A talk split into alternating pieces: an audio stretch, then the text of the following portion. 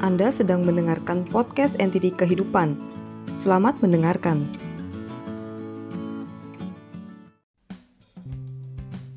Ujian sang guru untuk empat muridnya. Ada seorang guru yang memiliki empat orang murid. Suatu hari, sang guru ingin menguji murid-muridnya. Jadi, dia menyuruh keempat muridnya berkumpul, kemudian berkata, "Murid-muridku, saya ingin menguji kalian. Kalian berempat duduklah di sini." apa pun yang terjadi, kalian tidak boleh berbicara. Kalian mengerti?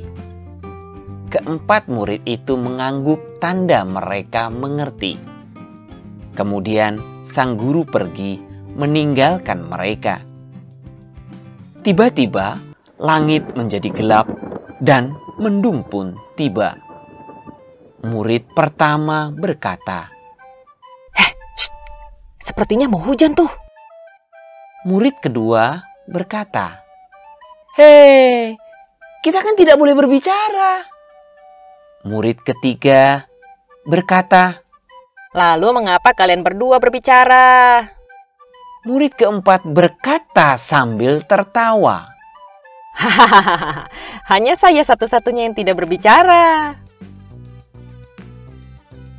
Seringkali dengan begitu mudahnya kita menunjuk kesalahan orang lain tanpa kita sadari bahwa kita memiliki kesalahan yang sama.